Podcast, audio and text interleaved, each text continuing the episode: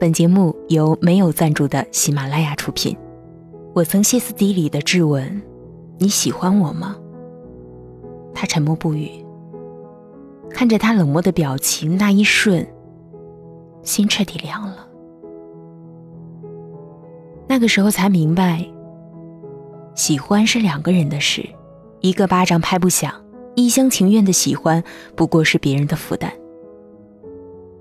那个时候才明白，留住的都是记忆，我已不是原来的自己。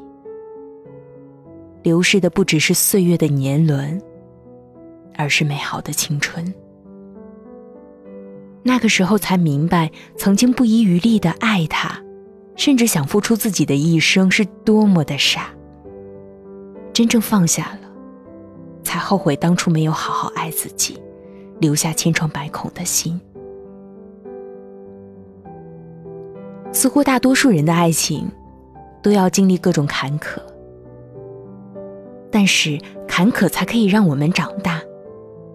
若不是经历种种，若不是走过岁月匆匆，永远不会知道陪我们走到尽头的人是谁。人生总会有很多遗憾，好在有时遗憾也是一种圆满，在未来的某一天，生活会以某种方式来补偿。想要查看节目文案以及了解歌曲信息，请关注微信公众号“失眠小姐”的全拼一零二八。我是失眠小姐，我在等你入梦来，晚安。